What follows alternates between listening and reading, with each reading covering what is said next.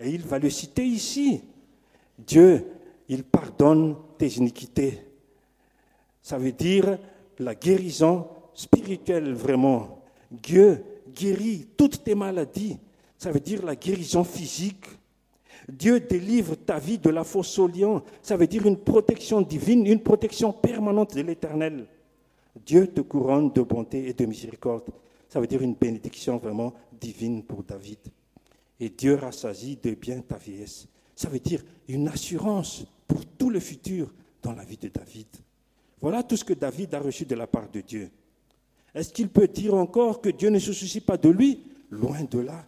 Dieu a tout pourvu, comme a dit un peu dans les témoignages aussi Christine, avec euh, Dieu qui pourvoit tout vraiment. Puisque s'il en est ainsi, si David a tout reçu de Dieu, il se trouve que c'est le même Dieu devant qui nous nous tenons aussi tous les jours, dimanche après dimanche, mais même dans toute la semaine aussi. Et nous pouvons dire aussi que nous avons tout reçu de lui. Il est aussi notre essentiel. Alors, s'il en est ainsi, qu'est-ce que nous pouvons lui offrir en retour? Si tel est notre Dieu, qui est notre essentiel, eh bien, le Dieu qui existe de génération en génération, ben, je me suis dit que la réponse à cette question nous amène au premier sous-thème du premier trimestre, qui est de vivre à la gloire de Dieu. Vivre à la gloire de Dieu. Et le verset en rapport à ce sous-thème est dans Matthieu 6, verset 9 à 10, qui dit ceci, Notre Père qui es aux cieux, que ton nom soit sanctifié, que ton règne vienne, que ta volonté soit faite sur la terre comme au ciel. Eh c'est un extrait de Notre Père, des prières que des églises le font régulièrement, quotidiennement, mais c'est une prière que le Seigneur nous a montrée. Et deux versets qui nous révèlent ici un échantillon sur le caractère de Dieu, devant qui nous devons rendre. Alors, que veut dire pour nous ce sous-thème? Je me suis posé la question, en quoi il nous engage? En quoi il nous responsabilise? Pourquoi devrions-nous vivre à la gloire de Dieu? Est-ce que ce n'est pas déjà bien comme ça, tout simplement? Pourquoi cette précision à la gloire de Dieu? N'est-ce pas un énorme défi pour nous? Nous sommes des humains, rien que des poussières. Et pourtant, je crois que c'est ce que Dieu nous demande. Et j'en suis sûr que les anciens étaient conduits par l'Esprit Saint dans ce choix pour tout le bien de l'Église. En préparant ce message, je pense à une parole de Pharaon que j'ai lu lors de mes lectures quotidiennes, lorsque Moïse et Aaron se présentaient devant lui, et il disait, Pharaon répondit, Qui est l'Éternel pour que j'obéisse à sa voix en laissant aller Israël? Je ne connais point l'Éternel, et je ne laisserai point aller Israël. Voilà la réponse de Pharaon, sûrement dite avec orgueil. Nous voyons là l'orgueil d'un homme qui pense se suffire à lui-même. Puisqu'il ne connaissait pas l'Éternel, il ne se sentait pas obligé de suivre ce que recommandent Moïse et Aaron. Et il se croyait même être le plus puissant, qui a tout pouvoir entre ses mains. Et il croyait, il ne croyait pas à une autorité au-dessus de lui. Mais plus tard, nous voyons que sa conception de Dieu commence à changer petit à petit lorsque les malheurs vont se succéder dans son pays. Par exemple, dans Exode 8, 4, il est dit Pharaon appela Moïse et, Moïse et Aaron et dit Priez l'Éternel afin qu'il éloigne les grenouilles de moi et de mon peuple. Et je laisserai aller le peuple pour qu'il offre des sacrifices à l'Éternel. Voilà un petit changement, un petit changement qui commence. Priez l'Éternel afin qu'il éloigne les grenouilles de moi et de mon peuple. C'était suite au deuxième plaie avec les grenouilles qui envahissaient l'Égypte. Et c'en était trop pour Pharaon, d'où cette supplication.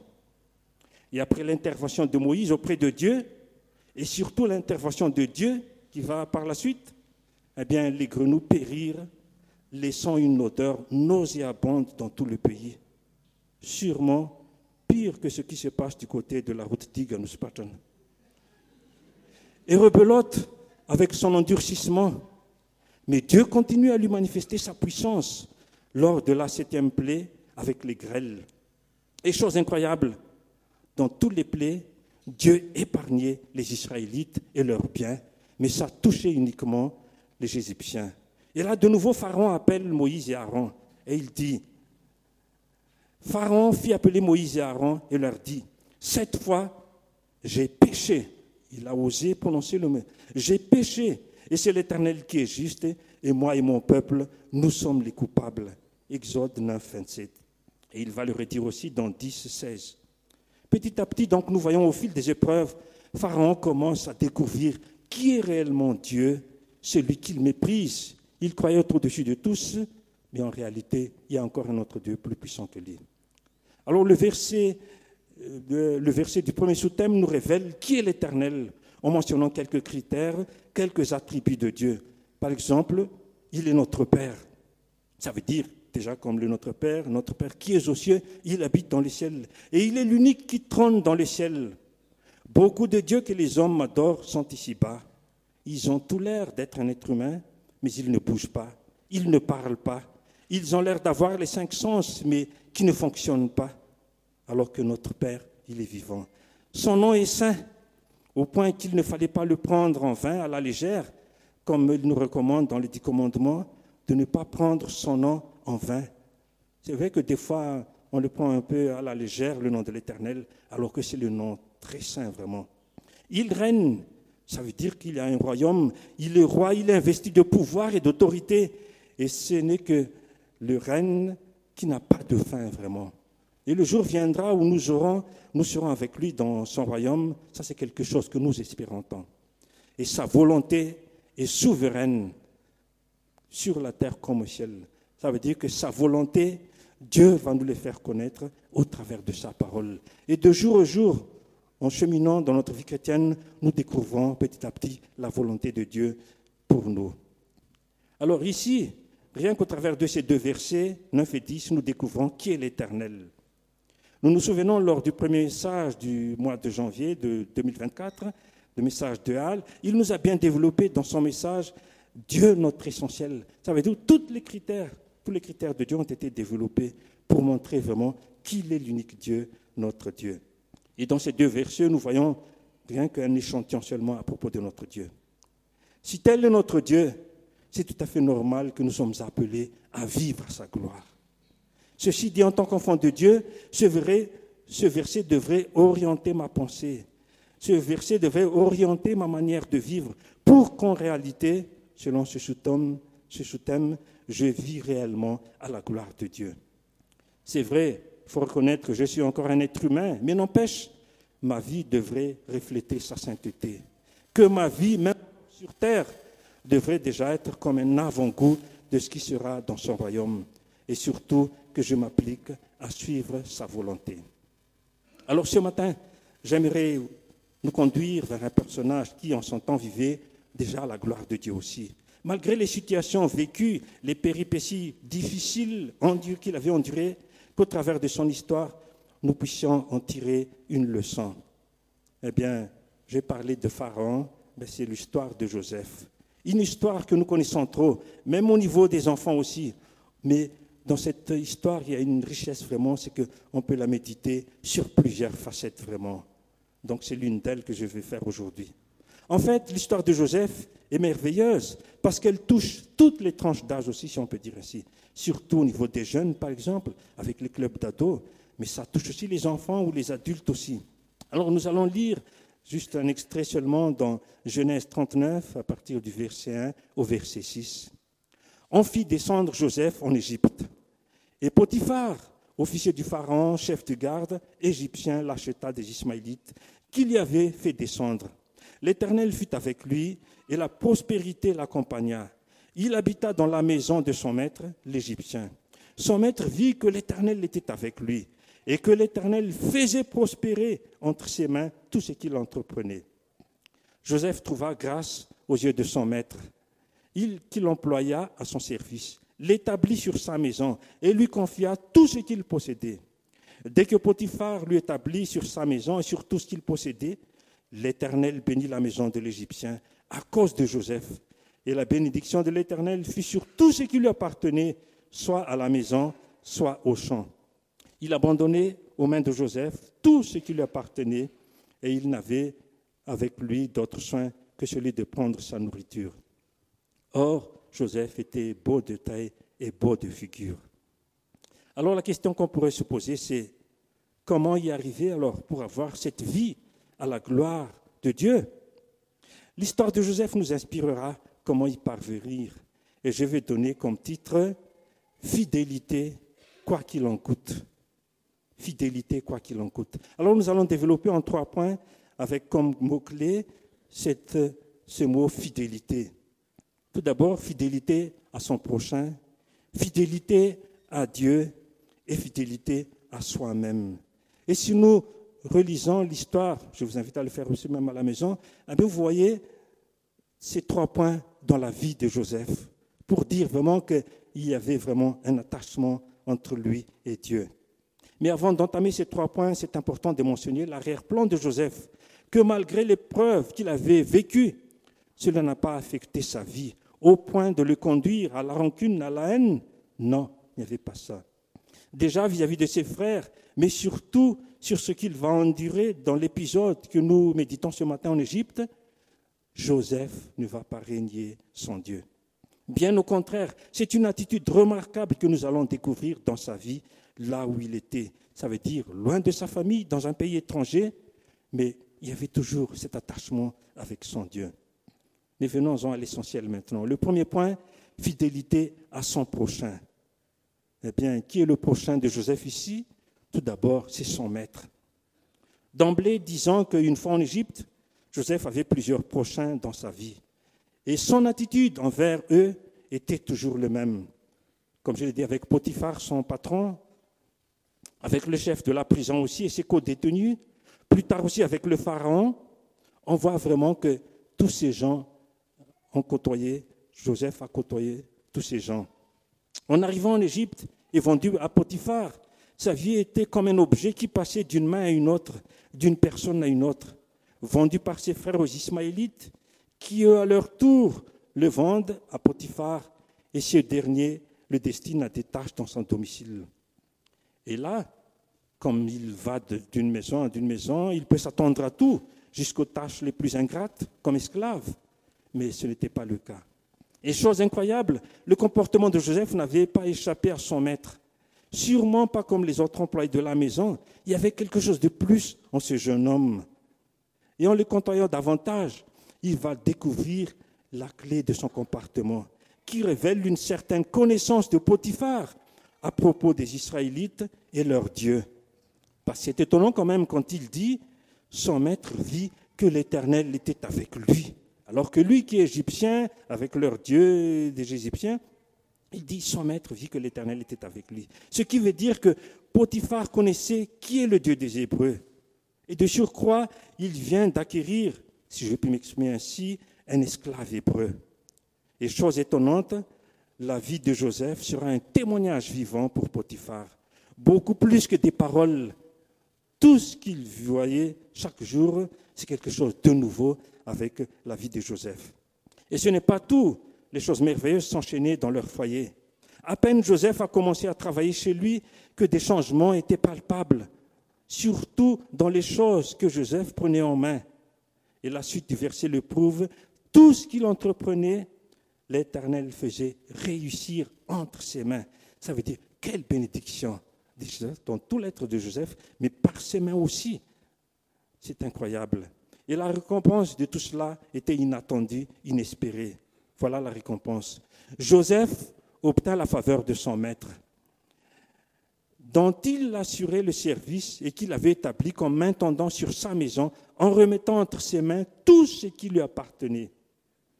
Et la bénédiction de l'Éternel reposa sur tout ce qui lui appartenait, aussi bien dans la maison qu'au champ. N'est-ce pas formidable tout cela? Partout, Joseph a mis les pieds et tout ce que touchait ses mains, la bénédiction s'était multipliée dans le foyer, dans l'entreprise de Potiphar. Et tout de suite, on peut dire alors, le courant est passé entre les deux. Potiphar a trouvé l'homme qu'il faut, à la place qu'il faut, et Joseph a trouvé un patron qui a confiance en lui, malgré son statut d'étranger. Voilà Joseph qui remonte, si on peut dire un peu, la pente, en recevant ce poste tant convoité. et qui aurait pu être attribué à un Égyptien. Peut-être que d'autres Égyptiens désiraient tellement ce poste, mais voilà, c'était à Joseph que cela a été attribué. Et chose formidable, alors ça, je le dis, Joseph n'a pas profité de cette situation pour s'enrichir. Il n'a pas profité de sa position pour détourner les biens de Potiphar. Il était fidèle en toutes choses. Et le verset 6 le prouve bien. Il abandonna entre les mains de Joseph tout ce qui lui appartenait. Et avec lui, il s'occupait plus de rien, sinon de la nourriture qu'il mangeait. Voilà. Potiphar ne se souciait plus de rien. Il a une entière confiance en Joseph dans la gestion de tous ses biens. Ce qu'il lui reste à faire, c'est de venir à la maison, de manger, de se mettre à table et de manger. Avec la confiance qu'on lui avait attribuée, Joseph honorait son maître dans son travail. Et ça, c'est vraiment quelque chose de très fort. Dans sa gestion des biens. Et pour Joseph, eh bien, pour lui, comme étant un enfant de Dieu, fidélité rime avec honnêteté. Et nous voyons cela plus tard lorsqu'il monte en grade, même en devenant le premier ministre de tout l'Égypte, dans Genèse 41, 37 et la suite, eh bien, il ne cherche pas son propre intérêt, mais celui de son maître, le Pharaon, et pour tout le pays. Ça, c'est vraiment de merveilleux. Alors que l'homme, l'homme charnel, souvent, dès qu'il y a un certain avantage, on essaie de mettre de côté pour soi, pour euh, sa famille, mais pour c'était vraiment pour son pays. Mais cette fidélité de Joseph va être encore éprouvée. Ce n'est plus au niveau du travail, mais personnel, et face à une situation très délicate, puisque cela y va de sa vie, de tout ce qui va venir. Dans son travail, Joseph a pris l'initiative d'être fidèle à son maître. Mais ici, on le provoque afin de le conduire à l'infidélité. Et ça, c'est vraiment très grave. Et pour cela, le malin veut lui tendre un piège en utilisant sa patronne. Eh bien, ça arrive des fois. Hein il y a des patrons qui essayent d'avoir une relation avec la domestique, ou bien la patronne aussi. C'est vice-versa, ça existe encore même de nos jours. Je ne sais pas ce qui n'allait pas dans leur couple, mais ici, elle est genre d'une femme qui aime l'aventure d'un jour, une petite virée avec ce bel homme, et ce sera vite fait, ni vu ni connu. Est-ce aussi du fait que le mari n'est pas souvent à la maison? Alors, dès que l'opportunité se présente, elle profite d'une petite virée avec, euh, il voulait petite, une petite virée avec ce bel jeune homme. Rappelons-nous de l'histoire de Amnon, fils de David, envers Tamar, sa demi-sœur, qui est relatée dans 2 Samuel 13. Il voulait tellement coucher avec elle qu'il a dû faire toute une stratégie avec l'aide d'un ami pour tendre un piège à Tamar. Et là, en deux, trois mouvements, il a assouvi sa folle passion avec violence. Et tout de suite, il a chassé Tamar. C'est comme si de rien n'était, alors qu'auparavant il était presque malade d'elle. Voilà, et il l'a renvoyé maintenant. Quelle triste histoire. Là, il y a eu de violence aussi. Mais cette fois-ci, c'est la femme qui veut faire violence à Joseph. Pour certains hommes, de telles situations et, excusez-moi l'expression, une manne tombée du ciel, ou bien aussi une dame tombée du ciel. Mais Joseph s'est souvenu de la parole de son maître et il veut la tenir jusqu'au bout. Au moment opportun, il va sortir cette parole tellement la pression était forte. Et avec courage, il va dire, après ces choses, il arriva que la femme de son maître porta les yeux sur Joseph et dit, couche avec moi. Il refusa et dit à, à la femme de son maître, voici mon maître ne prend avec moi connaissance de rien dans la maison et il a remis entre mes mains tout ce qui lui appartenait. Il n'est plus grand que moi dans cette maison. Il ne m'a rien interdit, excepté toi, parce que tu es sa femme. Comment ferais-je un aussi grand mal et pécherais-je contre Dieu? Voilà ce que David, Joseph a osé dire. Et je me suis dit, quel courage de sa part. Mais t'es-tu comme elle est? Elle ne se laisse pas vaincue. Et le verset 10 le confirme qu'elle parla tous les jours à Joseph, ça veut dire que dès qu'il se revoit, voilà tout de suite euh, le harcèlement, il refusa de coucher auprès d'elle, d'être avec elle. C'est tout simplement du harcèlement vraiment ce qu'a vécu Joseph. En préparant ce message, je me suis dit, si Potiphar avait mis en garde Joseph sur cette situation, est-ce qu'il avait déjà un ou des, antécédents peut-être auparavant? On ne sait jamais. Mais pourquoi cette femme ose le faire ici avec Joseph, par exemple? On ne sait jamais. Même si Joseph a tenu bon jusqu'au bout, tout va se retourner contre lui avec le plan machiavélique de cette femme. Avec les paroles mielleuses, doucereuses, elle a pu, elle a su aveugler son mari et les habits laissés par Joseph lors de sa fuite étaient des pièces à conviction de soi-disant projet de viol. Vous voyez un petit peu quand il y a des situations avec les meurtres, par exemple, les pièces à conviction dans un sachet avec le pistolet, ben sûrement elle a dû bien plier aussi les habits. Voilà, tu vois, l'habit de ton hébreu là, je l'ai, je l'ai tenu, puis il a laissé ses habits ici, puis il est parti en fuite. Et le mari, au lieu d'auditionner Joseph, rien que pour entendre sa version des faits, il s'est laissé berner par son épouse, alors qu'il avait une entière confiance à Joseph. Et voilà, c'est la prison, le fruit de sa fidélité à son patron, à son travail. Et cet épisode me rappelle une parole dans Proverbe 6, 34 et 35 qui dit Car la jalousie met un homme en fureur, et il est sans pitié au jour de la vengeance. Il n'a égard à aucune rançon, et il est inflexible, quand même tu multiplieras les dents. Voilà, tout de suite, il y a cette colère de Potiphar, cette jalousie, comme si Joseph voulait toucher à sa femme alors que ce n'était pas du tout le cas. Voilà ce qu'a reçu Joseph comme récompense.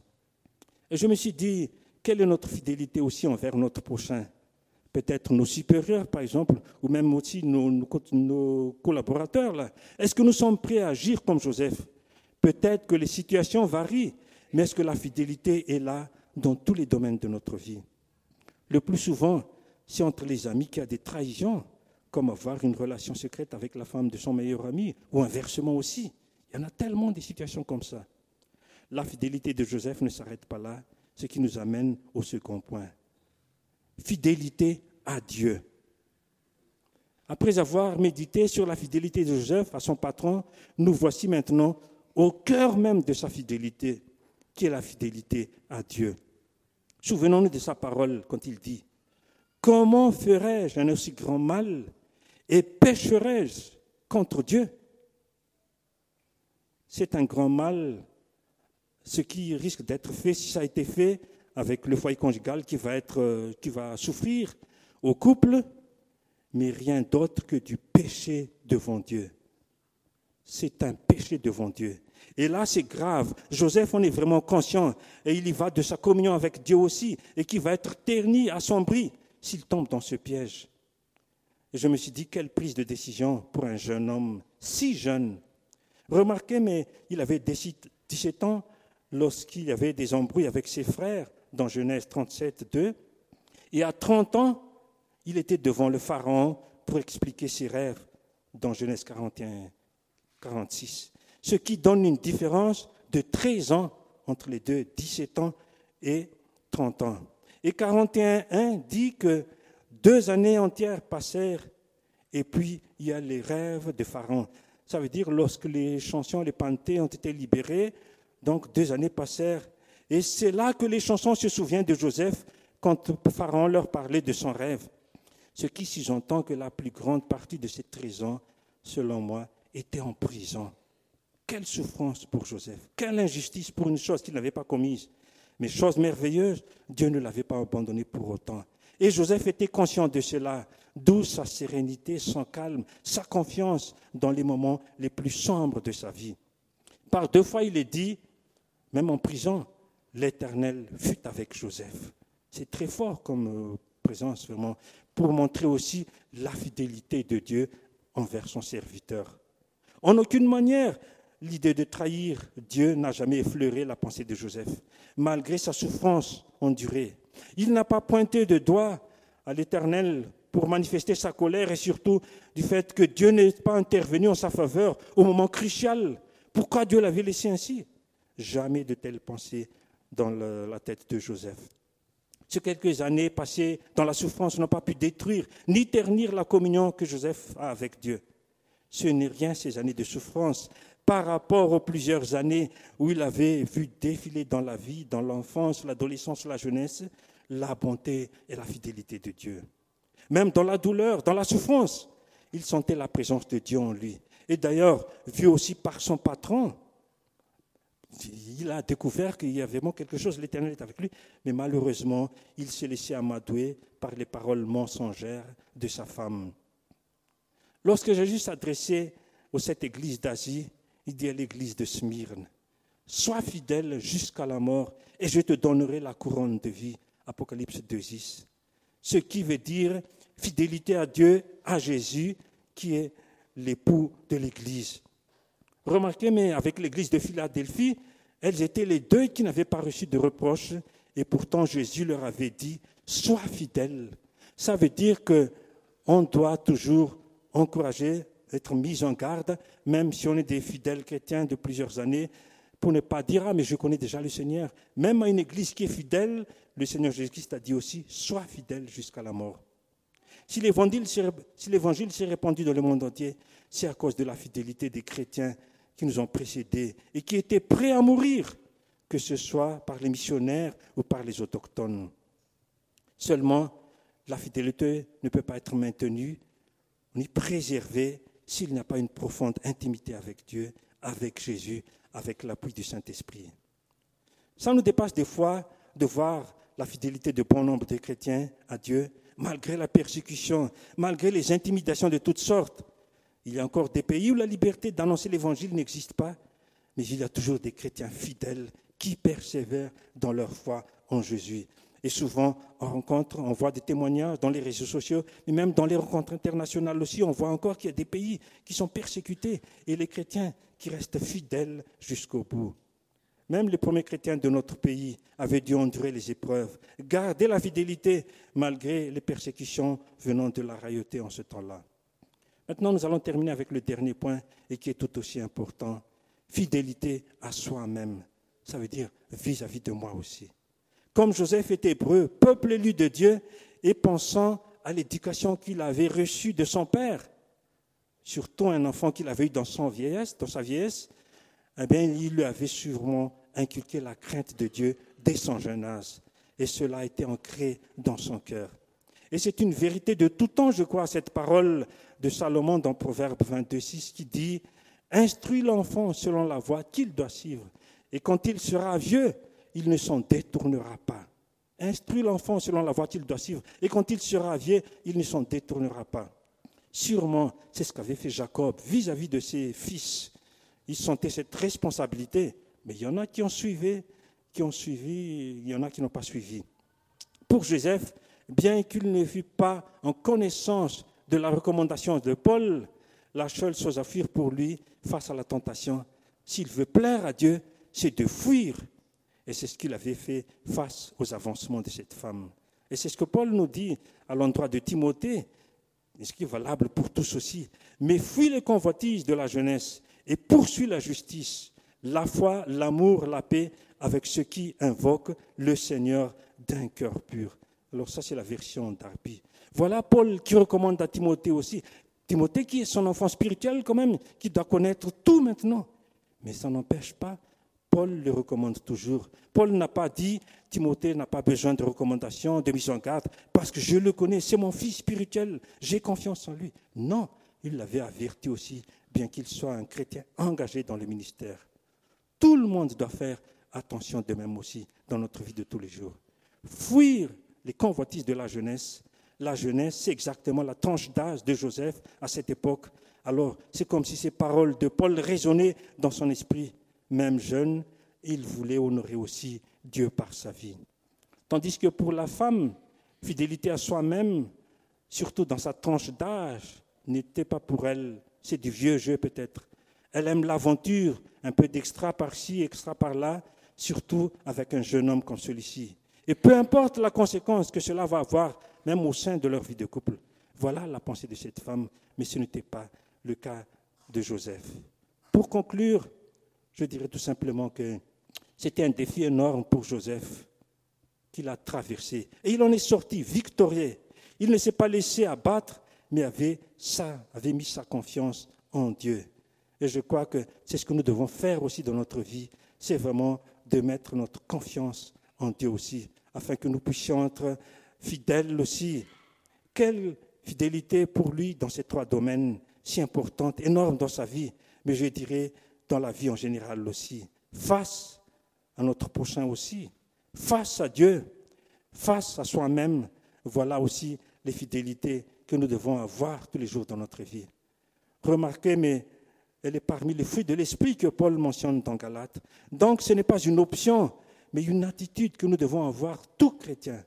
Mais le fruit de l'esprit est l'amour, la joie, la paix, la longanimité, la patience, la bienveillance, la bonté, la fidélité, la douceur, la tempérance.